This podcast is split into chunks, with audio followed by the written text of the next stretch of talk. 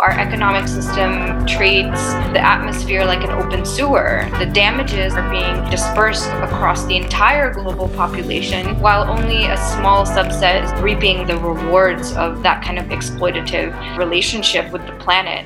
Hey, humans! Welcome to Demystifying Science, the only interspecies show in the galaxy. Today, we met up with Shyla Raghav from Conservation International an organization whose mission is to balance the relationship between nature and humanity by addressing the sustainability of food, fresh water, livelihoods, and clean air. The organization has supported projects that have protected more than 2.3 million square miles of land, marine, and coastal areas across 77 countries. Their tireless work and deeply rooted ethics have caused CI to receive consistently high ratings from philanthropic watchdog organizations like Charity Watch and Charity Navigator. Shyla herself is an incredible figure. She's negotiated climate talks at the UN, including the seminal Paris Agreement, and has a long term goal of creating a sustainable future for the inhabitants of Earth. One that's outside the normal paradigm of extraction economics. So, our conversation sought solutions to these entrenched paradigms that have led to the current state of degraded terrestrial ecology. Though we weren't able to solve the problems in one go, we did spiral in on the idea that democracy requires many voices, not just two. Term limits and campaign finance reform came out as clear starting points for removing conflicts of interest within governments. To me, what was most interesting, perhaps, was when we tried to figure out ways to have a productive discussion about ecological threats between humans on different ends of the political spectrum. Shyla suggests humans first find a way to agree on a common goal, whether that be clean air, poison free water tables, or simple foundations in reciprocity. Once two parties, political or otherwise, can agree on a shared value, a discussion of tactics can unfold in good faith. Yep. We hope you enjoy the conversation. Shyla suggests it'll be interesting for us to meet up with an industrialist that harbors extraction interests and try out the techniques. See what shared values can be found, so keep an eye out for that in the future. In the meantime, like and subscribe so we can bring you that conversation and more. Take care, humans. We'll see you next time. Bye.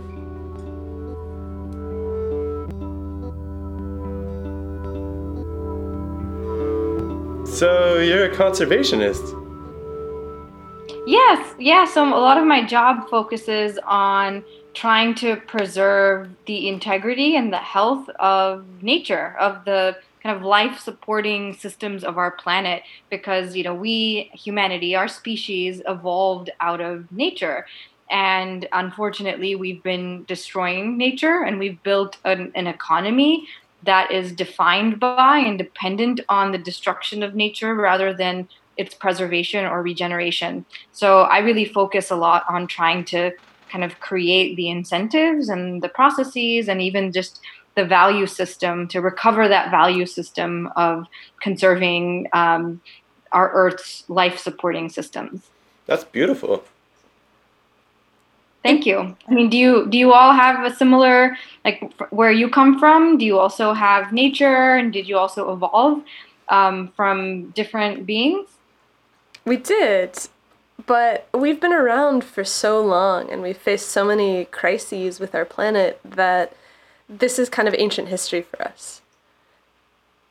So it's interesting to watch the humans go through it because we had these things happen on our planet, Alba Floss, but it was hundreds of thousands of years ago. We've we've grown enough to be able to understand that our relationship to nature is what allows us to survive. We don't yeah, really so we don't really see ourselves as separate from nature, so that took a while. That's good. I mean, did you end up having a, a collapse in your ecosystem and did a lot of your your species die off? we had a very strange event happen where our sun began to extinguish, and so we had to move the entire planet. And when we moved the entire planet, there was a very, very difficult process of restoring the ecological balance afterwards when we found a new sun. Because we were underground for something like 500 years. Earth years. Earth years. And when we got to the new sun, we had to basically come back out onto this frozen surface and start over. And so being able to start over with all of our cognition about what that means allowed us to really lay down a good understanding of what happens in ecological systems. And a lot of people didn't believe us at first or didn't believe the scientists. It was a real mess, but we worked our way through it. Yeah, that sounds familiar. We're having a really similar situation here where I think um, a lot of us, and, and scientists in particular, are drawing attention to the fact that we're reaching this tipping point um, and that we're we're consuming far too many resources than our planet can sustain. And it's also led to a lot of inequality, where some people are accumulating accumulating a lot of wealth and a lot of resources at the expense of vulnerable uh, populations that don't have access to nutrition or to clean air or clean water. Um, and there's been a lot of inequality that I think has also resulted in strife, in in protests, in in just a recognition of all of the injustices in the system as well. What's strange about Earth right now is that it seems like it's almost impossible to disagree about these things. And yet, there's a lot of disagreement on Earth about this right now, right? Yeah, I think there's a lot of disagreement because, you know, our society and our economy was built under certain assumptions where people have profited and people have become very wealthy and people have benefited ultimately. And right now, our economic system treats the atmosphere like an open sewer. No one's really paying for that. It's the the damages and the harm are being distributed and dispersed a- across the entire global population, while only a small subset of our population is benefiting and and and reaping the benef- the rewards of of that kind of exploitative um, activity or relationship with the planet. And so I think, especially when there's vested interest and there, there's resistance to change, and there's resistance to kind of rethink our value system and to rethink the economy in a way that might actually um, benefit um, a, a, wider range of our population than we've formerly seen. So I think a lot of the denial of science is is rooted in that resistance, and it's almost like we've been brainwashed to to um, adopt this value system that has, has come at the expense of our planet and as a result at the expense of our own well-being. So what are the two if you had to kind of describe them what are the two value systems that are fighting against one another? So i think it's it's a value system of extraction and exploitation right? So of, of, basically trying to dominate and trying to command nature and to really see nature as a resource as a rather than as a as a life supporting system right? So that that's one worldview. And the second worldview is one of reciprocity. And we've seen that really adopted and embraced and modeled by indigenous societies all around the world it's it's where we live in synergy and in in um, uh, harmony with nature, where we don't see nature as something to dominate, um, but rather as us being part of a broader uh, system, us being part of, of the planet rather than us being apart from it. And I think that that the economy and the value system that generates out of reciprocity is not one where you you uh, profit from the the exploitation of, of nature or you see it as a financial resource but but rather you you you see it as more of a regenerative and um, balanced system. And I think those are kind of in conflict, and and we're we're at the situation where we've seen an accelerating um, and uh, unregulated growth in our economy that has that really, quite frankly, is unsustainable and will lead to a collapse of our ecosystem if not if if we don't start to kind of bend that curve and move more towards um, uh, degrowth or or uh, uh policies that actually don't promote consumption as the basis of our economic model. So, how do you incentivize extractors to get on board with a more holistic attitude towards existence? especially across country lines, right? Because if you have one country that decides to extract less, how do you stop another country from basically deciding that means they can just take more? Yeah, I think that that's that's fundamentally the issue that we're struggling with right now with climate change because it's a global problem and emissions from the United States and emissions from China have the same impact on our atmosphere. So even if one country um, makes a lot of progress, it, it, if another country doesn't, then it undermines the entire system and it really could backtrack or it could even negate the progress that we see in other countries. But you also see the other dynamic, which is there's there's some countries like Pacific Islands or even least developed countries that are least responsible for causing climate change but are suffering the most. So it really goes both ways in terms of how unbalanced it is. In terms of the solutions, I think there are a number of different pressure points.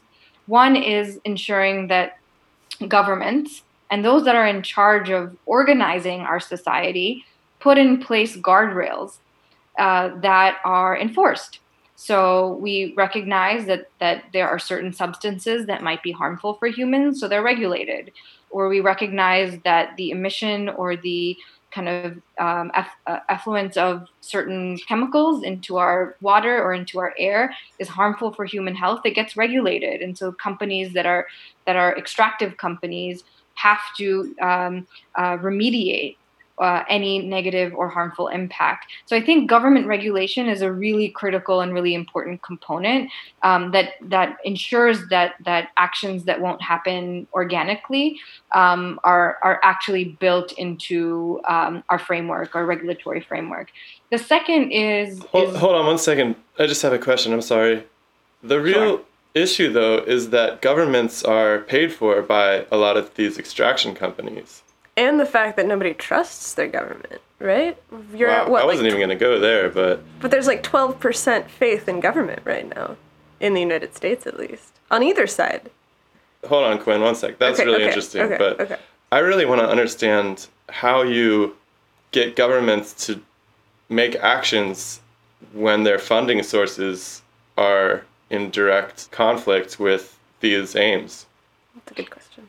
Yeah, you totally hit the nail nail on the head because I think, in particular, the influence of corporations in our political process completely undermines its integrity. If you have corporations that are providing um, resources to re-elect certain elect- uh, elected officials, then it reduces their incentive to regulate those very same corporations. So I think that campaign finance reform and ensuring that there's cool off periods among elected officials kind of going back into industry and going back into the private sector are two very simple and important things that need to happen to ensure that we have the proper checks and balances and that there's there really is integrity in the system. Are people Are there And the- countries that are doing that already? Better than others? Um, Probably. I mean, I, I, I haven't evaluated the campaign finance regulations and policies of other countries, but I would expect that um, the Scandinavian countries probably have um, regulations and policies related to that. Um, I'm, I, I wouldn't be able to name specific ones, but I know that in the United States, our I would I would perceive our political system as being quite um, influenced by by by corporations either explicitly or implicitly and especially with the Ci- citizens united case i think it's eroded our ability to to to um, uh, enforce those policies. And but but the other piece is also you know elected officials are accountable to the citizenry. And so i think um, if voters um, recognize the importance of these issues um, and elevate them as critical in um, what they demand uh, in terms of the values of our elected officials. That's also an important driver of change. Is ensuring that we're holding them accountable to higher standards and that we're calling out um, conflicts of interest when and in, we, we see those cases. So, how can you incentivize the kind of transparency that will allow conflicts of interest to be apparent? Yeah, I mean, I think that, that in a system like in, in the United States, I think having kind of a, a wide range of pressure points, including investigative journal, journalism or um, even putting pressure on companies themselves. So we've seen a lot of this in the climate space, where, um, as we know, there's a large oil lobby, and uh, extractive companies have been um, advocating for or even um, uh, trying to block regulation of carbon dioxide as a pollutant um, and have been quite successful to date in doing so. But by mobilizing and engaging youth in divestment movements or mobilizing shareholders to demand that companies set climate commitments and targets, those have actually proven to be really effective in um, driving the change at the corporate level um, and, and holding them accountable, right? For shareholders to hold these companies accountable uh, for uh, not advocating for policies that undermine regulation of carbon dioxide and, and, put us on path to addressing climate change is also another way of doing so. So I don't think we should underestimate the power of individual and community-led advocacy because it has been proven to be effective.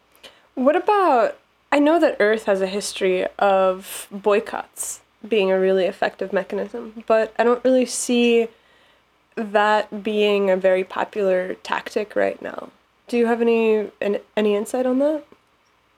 Yeah, I think boycotts have been uh, effective in the past. I think we've seen campaigns against you know certain brands that use a lot of palm oil. We know that palm oil is one of the largest drivers of deforestation. So actually, hold on. Let me let me pause you for a second. Palm oil is actually a really interesting example because, on one hand, it is a driver of deforestation, but on the other hand, it's also this massive economic powerhouse for the countries that produce it. And so you have these two forces that need to be balanced, one of which is saving these ancient forests that have been untouched for millions of years, even by natural disasters but on the other hand, you have millions and millions of people in abject poverty for whom palm oil is the only way out. Yeah, you're absolutely right. Palm oil is an is a highly productive, high yielding crop. And so in particular for communities that are impoverished or are looking for a, livelihood, palm oil is quite lucrative because it can um, you know, in particular, palm oil, when it's grown on cleared forest, you have two sources of income. You have timber, so you can you can sell whatever it is that you extract from that land. And then when you replant palm oil on deforested land, you have the second source of income, which is the palm oil itself as it grows and is harvested. And in terms of productivity, there really isn't a clear parallel or one that can actually generate as much or, or is as easy to grow or as uh, as easy to, to actually harvest as palm oil. So we recognize and we know that palm oil itself is really important for the local economy of countries like Indonesia and Malaysia, and also for for local communities that depend on palm oil for their livelihoods. So I think that your initial question was about boycotting, and there was a, a huge there have been huge movements against brands like Nutella or even Kit Kat because of their use of palm oil. And I think in some ways some of those campaigns did backfire because they they they basically set up a, a binary you know decision. There was this polarity: buy palm oil or don't but really neglected to highlight the, the middle ground, which is that palm oil is really important for local communities and for the economies of these countries and it can be farmed and cultivated and produced sustainably.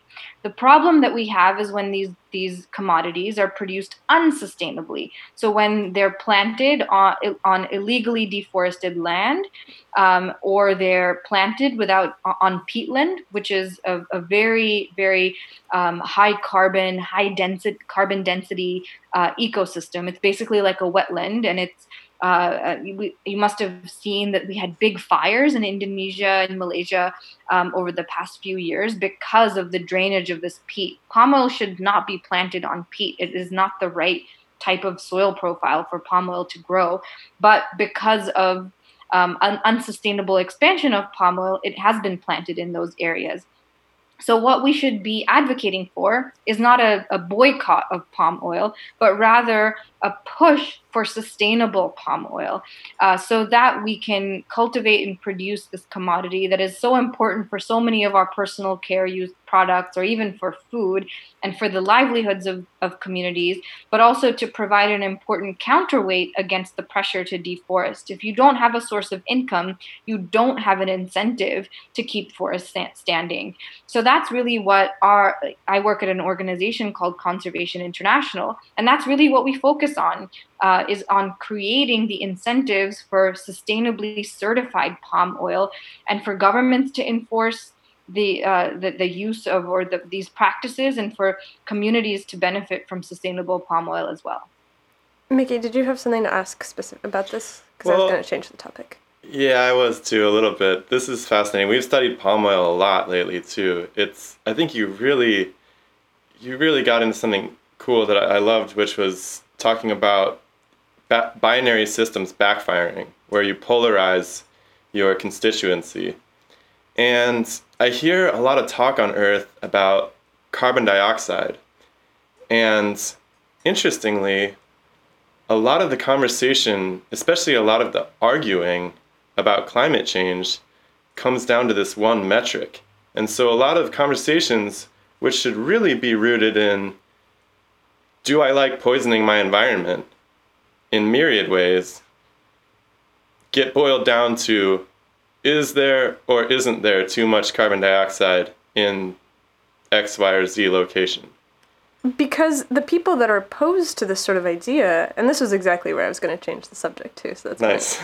But the people that are opposed to this idea are opposed on the basis, uh, it's an epistemic opposition.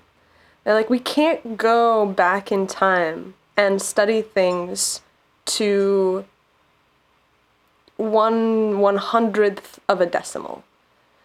These sorts of temperature changes that are being proposed but in the research are subject to doubt by people that aren't necessarily certain of how good these measurements are on the part of humans as you start to go back a thousand years, 10,000 years, a 100,000 years.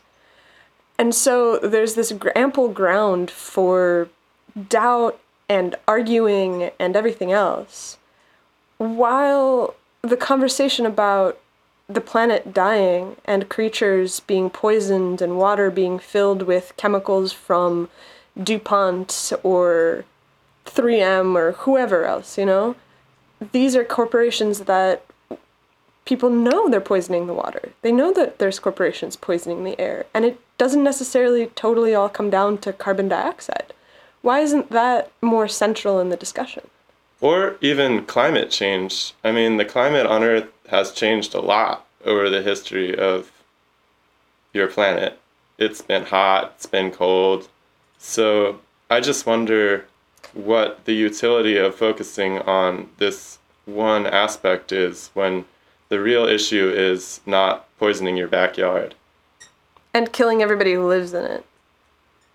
Yeah that those are all such important points and i i almost feel like a lot of denialism is uh, a delay tactic. It, it's kind of drawing attention to whatever small amount of uncertainty there is because i mean there's no one that can with uh, with precision predict the future it's, it's just impossible to do so especially with a system as complicated as our climate which affects on all has is, is impacted by a new, numerous number of feedback loops. I mean, you think about something like albedo.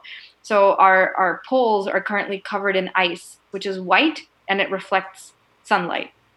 As the ice caps melt, they are replaced with darker surfaces like water or land, which is dark, a dark surface that will absorb more sunlight and therefore accelerate the warming of our planet. That's a feedback loop that needs to be put into the model. And there's numerous other feedback loops, like even just the emissions of methane coming out of permafrost, um, that that perpetuate uh, or or or even could cancel out certain effects. And so it's as you can imagine, it's a very complex system, and it also depends on Uh, our political response because every decision we're making, every single source of emissions today will have an in, impact and influence for hundreds of years to come, depending on how long lived that um, the gas is in our atmosphere. So, so there's going to be a you know an infinite number of permutations and possible futures, um, and and I think that uh, getting hung up on that uncertainty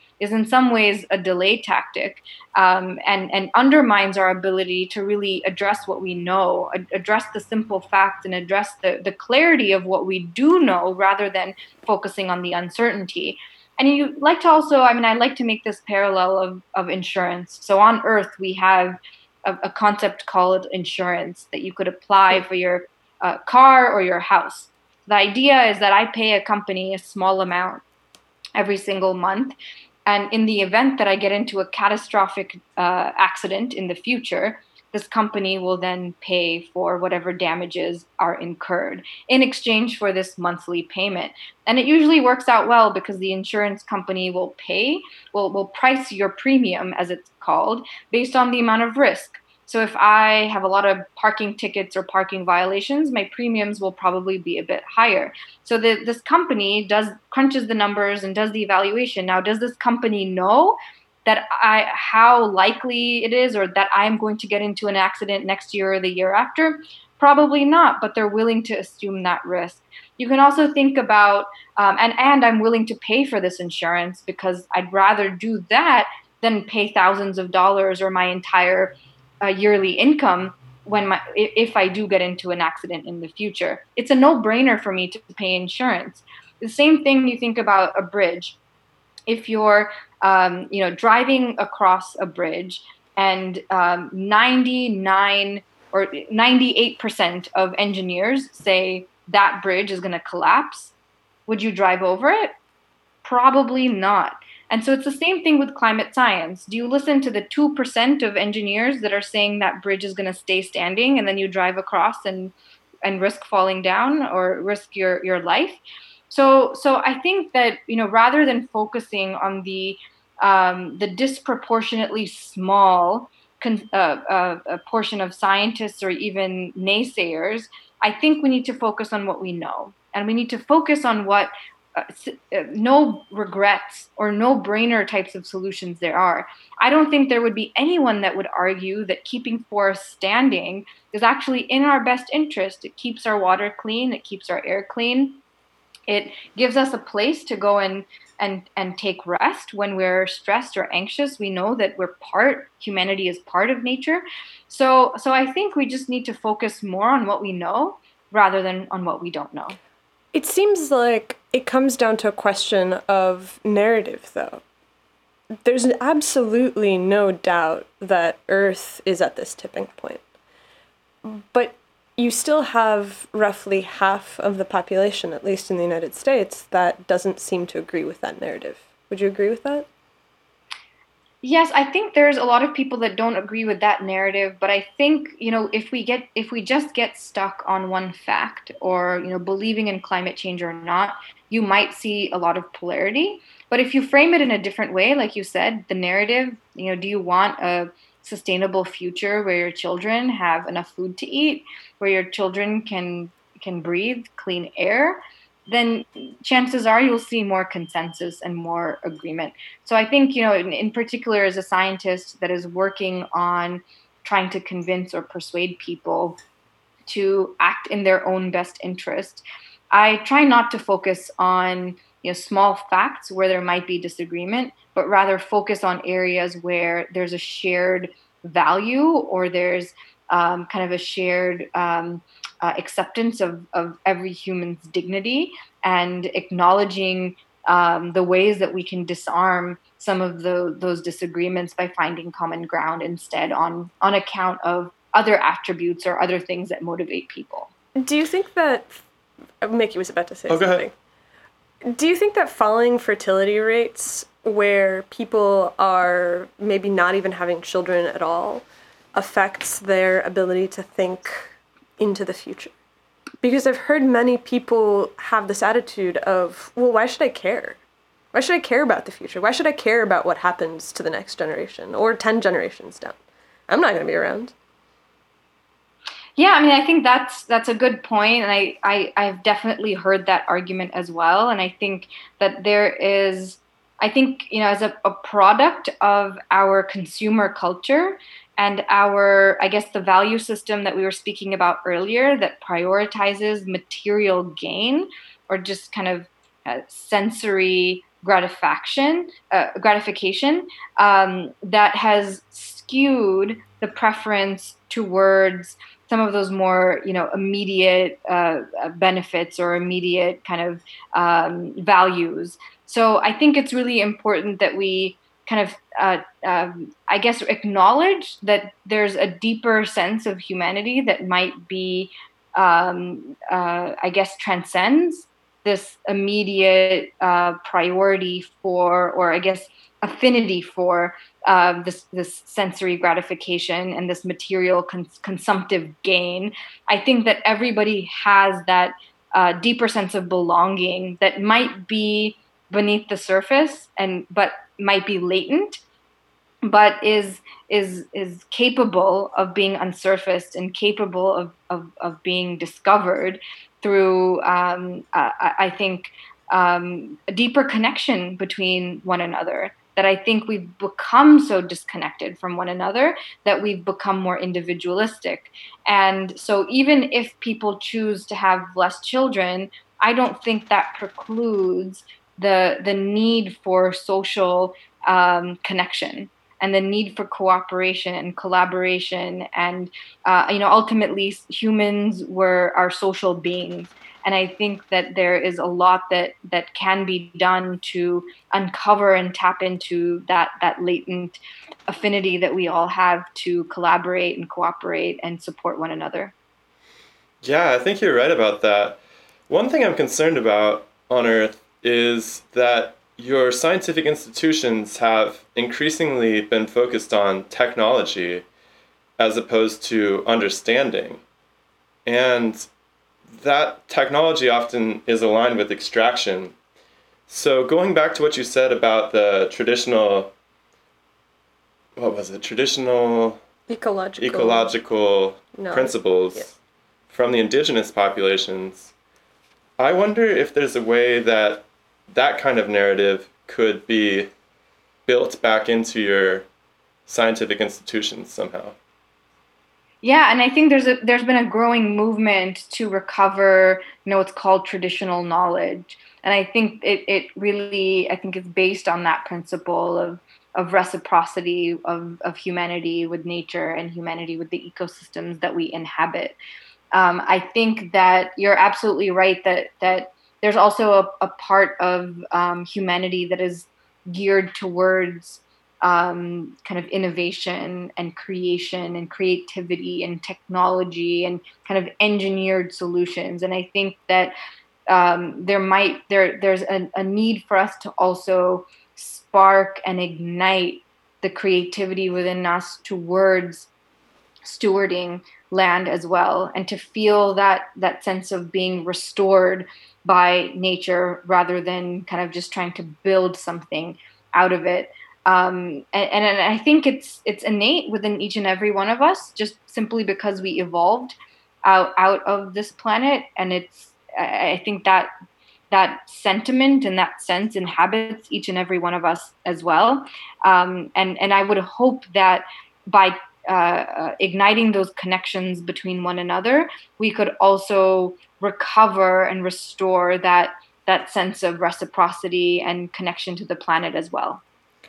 It's interesting that you say that it's necessary to ignite this or reignite this connection between different groups of people because in many ways it seems like the United States is in crisis right now where there are two very clear groups that have almost no overlap in their identities.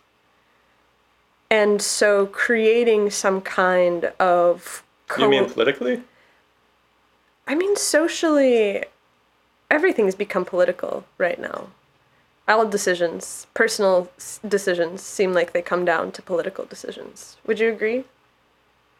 Yeah, I would. I would say also that I, you know, I, I I've been looking, especially this year in the country I live in on Earth. There have been, um, I think, uh, the issues related to injustice between different types of humans, different races, or ethnic identities has reached a tipping point. I mean, it's been uh, prevalent and it's been elevated and highlighted and discussed for the last several decades and centuries. But I think, especially now, we're in a global pandemic as well, where most of us are sitting at home because there's a virus that um, is spreading quite rapidly and is, has caused a high degree of mortality.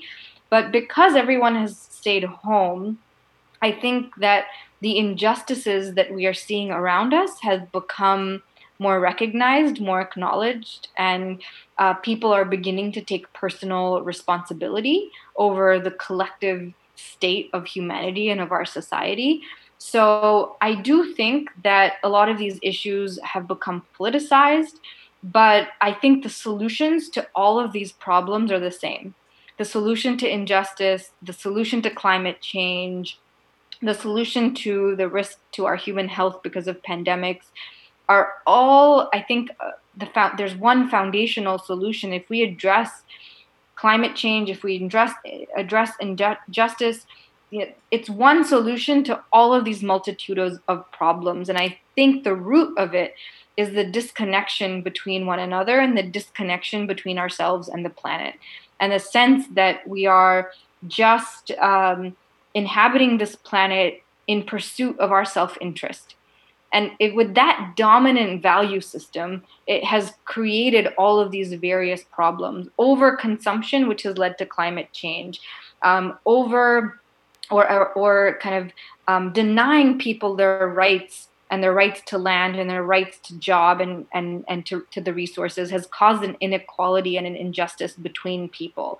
Um, uh, treating um, other species, other animals in ways that in um, uh, causes destruction of natural ecosystems and, and and and has put them in a in a position where we're selling them in wet markets um, has caused the the spread of viruses from animals to humans which again is, is rooted out of that disconnection between us and the planet. So I think that, that we're at this this unique moment where we can see how all of the the challenges that humanity is facing are really rooted in the same problem. And if we can have that foresight, have that insight, that presence, I think we can come together to address them all concurrently. But people hate each other. Fundamentally, deeply, we talk to people that are on different sides of the political spectrum. And this is not, people are not coming together. This is not something that's happening at all. People are shooting each other in the streets in the United States. This is this is not something that is going to be erased anytime soon because people are dividing further and further and yet the planet is in crisis. And so these are beautiful ideas. And this is the world that I want to see for humans. I completely agree. The questions that we have are more foundational, I suppose. What needs to be done in order to create a narrative that both sides can agree on, despite the fact that they hate each other? How do you heal? It's it's you know there's conflicts on the earth that are thousands of years old. You go to the middle east and you see israel and palestine and there's absolutely no chance of those conflicts being solved. You go to korea and you see this cleavage that's been around for what almost half a century? You go to japan and china and they have a long history of not getting along for very good reasons these are cleavages that form, and sometimes they're irreparable. And in the United States right now, it seems like there's this cleavage forming that has been forming, this, this rupture that needs to be looked at clearly, squarely, and directly because it's not going anywhere. And so how do yeah. you how do you deal with that? I mean, I think I think that's the fundamental issue of our time, of our generation. Um, I think that these you're absolutely right. There have been ethnic, communal conflicts that have persisted for millennia between different populations of people. Um, I think that they have become increasingly, um, you know, I think in the, in the past they've they've kind of persisted in isolation or as standalone events. But I think what you all, almost need is for these issues to be to culminate in in a, a tipping point or culminate in a at a at a uh, a, a point in time where they represent a shock to the system. But we seem to, you seem to be at the point where it's a shock to the system, and people are just digging their heels in deeper and deeper. Are people fighting yeah. in the street a tipping point?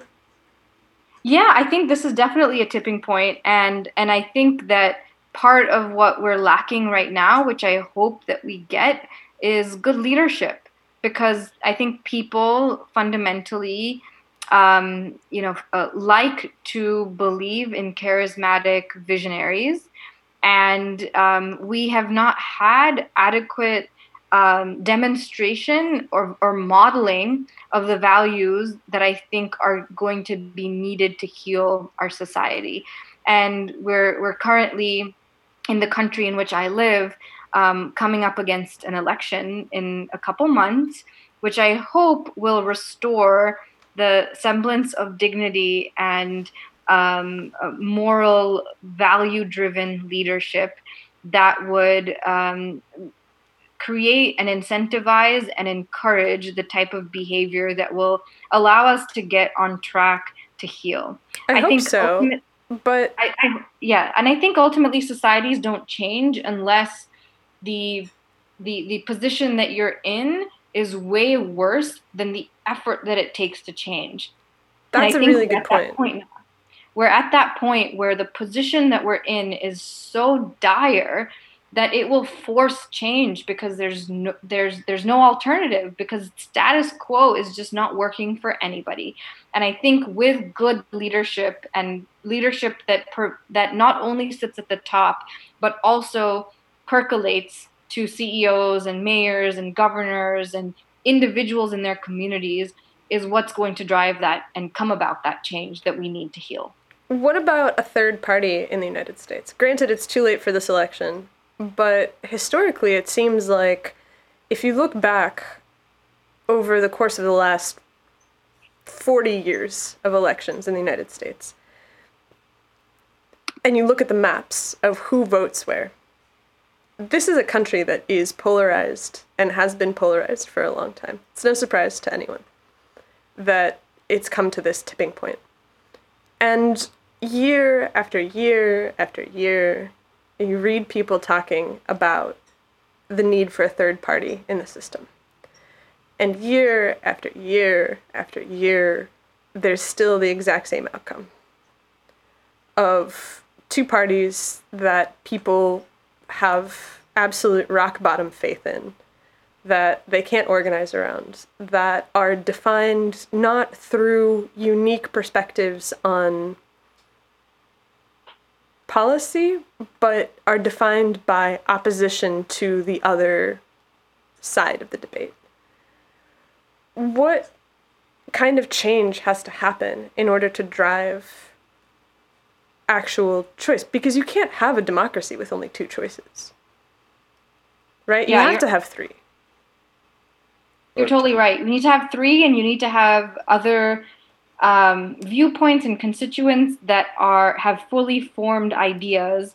And I think you know, to some extent, we've seen some success in one party. This this I mean, from from from my perspective, on a, from looking at climate change, there is, you would say, a very I would say almost radical view that we need to regulate everything so that we get on a climate compatible pathway um, which is was really encapsulated in a, a, a, proposal called the Green New Deal, which was very polarizing to a lot of the um, the viewpoints that are focused more on markets and putting you know carbon taxes in place and trying to work with the economy rather than regulate the economy. Um, and what we saw is that one of the candidates actually adopted and embraced the Green New Deal. Many of the provisions within the Green New Deal into their climate platform. Um, and I think that that third parties can be effective if they actually force and encourage the incumbent or one of the major parties to actually uh, move in a particular direction or adopt a prevailing um, progressive viewpoint that actually advances the conversation. Um, so I think in in some ways this you know third party or having these these kind of satellite groups has been effective. But you're absolutely right that we've we've uh, we've ended up in a situation where we only have two choices, and it it actually could undermine our democracy. Um, but I, I do see that you you also see fractures within these these parties that actually might cause bigger breaks. And I think you know the, the current president is in a party that I think has been corrupted so much that it it will have to break apart because there's um, uh, it, the the entire ethos of that party has been completely adulterated because of the current president's viewpoints and perspectives and policies. So my uh, you know perhaps what will happen is there could be you know an actual fracture or an, an, an actual uh, break apart of, of one of these parties uh, in the future, which I think would achieve what you're you're suggesting, which is having kind of more uh, on the political spectrum, more representation that would uh, help ensure that there's enough competition and enough discussion to uh, ensure that we have durable uh, policies that are really reflect what society needs. That's really interesting. So there could be like a metamorphosis of a party also in addition to what you're saying like i read that abraham lincoln was it was a republican and he was the one who freed the slaves so today that would be a very what would you call it in your country uh, dem- democratic? The democratic party would probably be the ones who would free the slaves. So there's sometimes a complete reversal of intention in these parties too so maybe they are adaptable in that sense.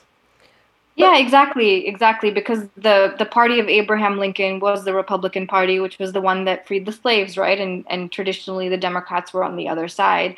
So we have seen kind of a um, these parties are not monoliths. They're they're malleable and they change over time. And and especially I see a growing constituent of youth voters that are are kind of no nonsense voters that are are not uh, going to placate um, the the views of the incumbents.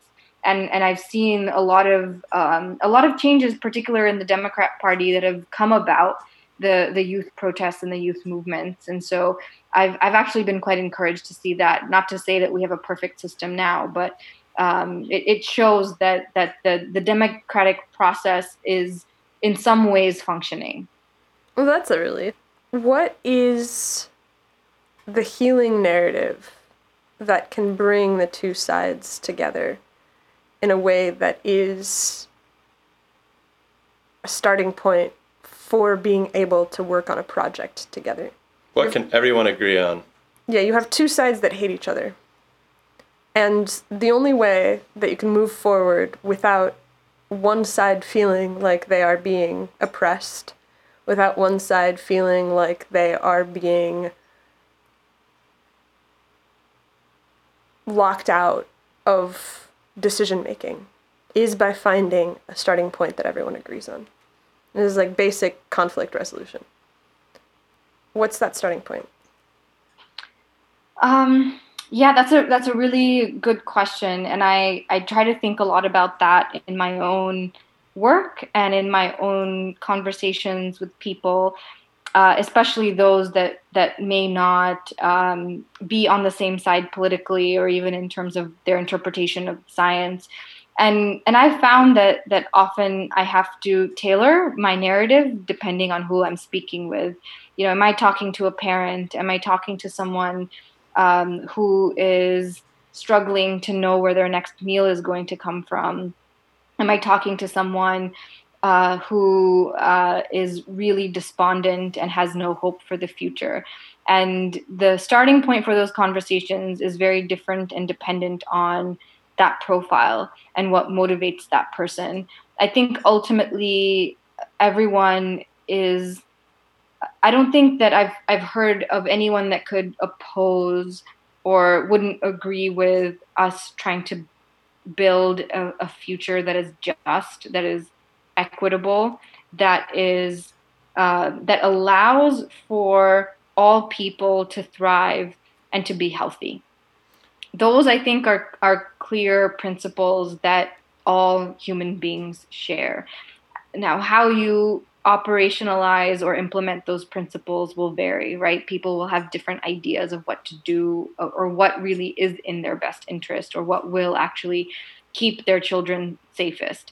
But I think that, that those principles of, of, of fairness and of, uh, I, I would add reciprocity um, of, of, and of our health and well being are, are, are kind of starting points, I think, for any of these conversations.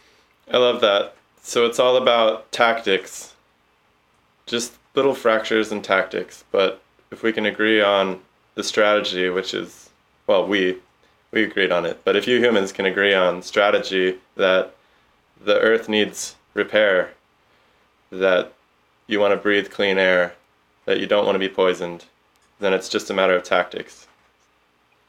Yeah, I completely agree. It's I don't think we need to argue about the end goal right? Because for me, my end goal is net zero emissions by 2050, but that may not resonate with a, a large portion of the population. It might be a different goal, right? That we want to we want to be able to drink clean water, or we want to be able to live in a world where we're not constantly on fire, or that you know we're not experiencing superstorms you know multiple superstorms every year there there's there's different kind of entry points for that conversation. But I think um, I know I've I've focused on not being outcome oriented in terms of you know a metric like carbon because something for 2050 isn't going to resonate with someone that's making decisions on a day-to-day basis.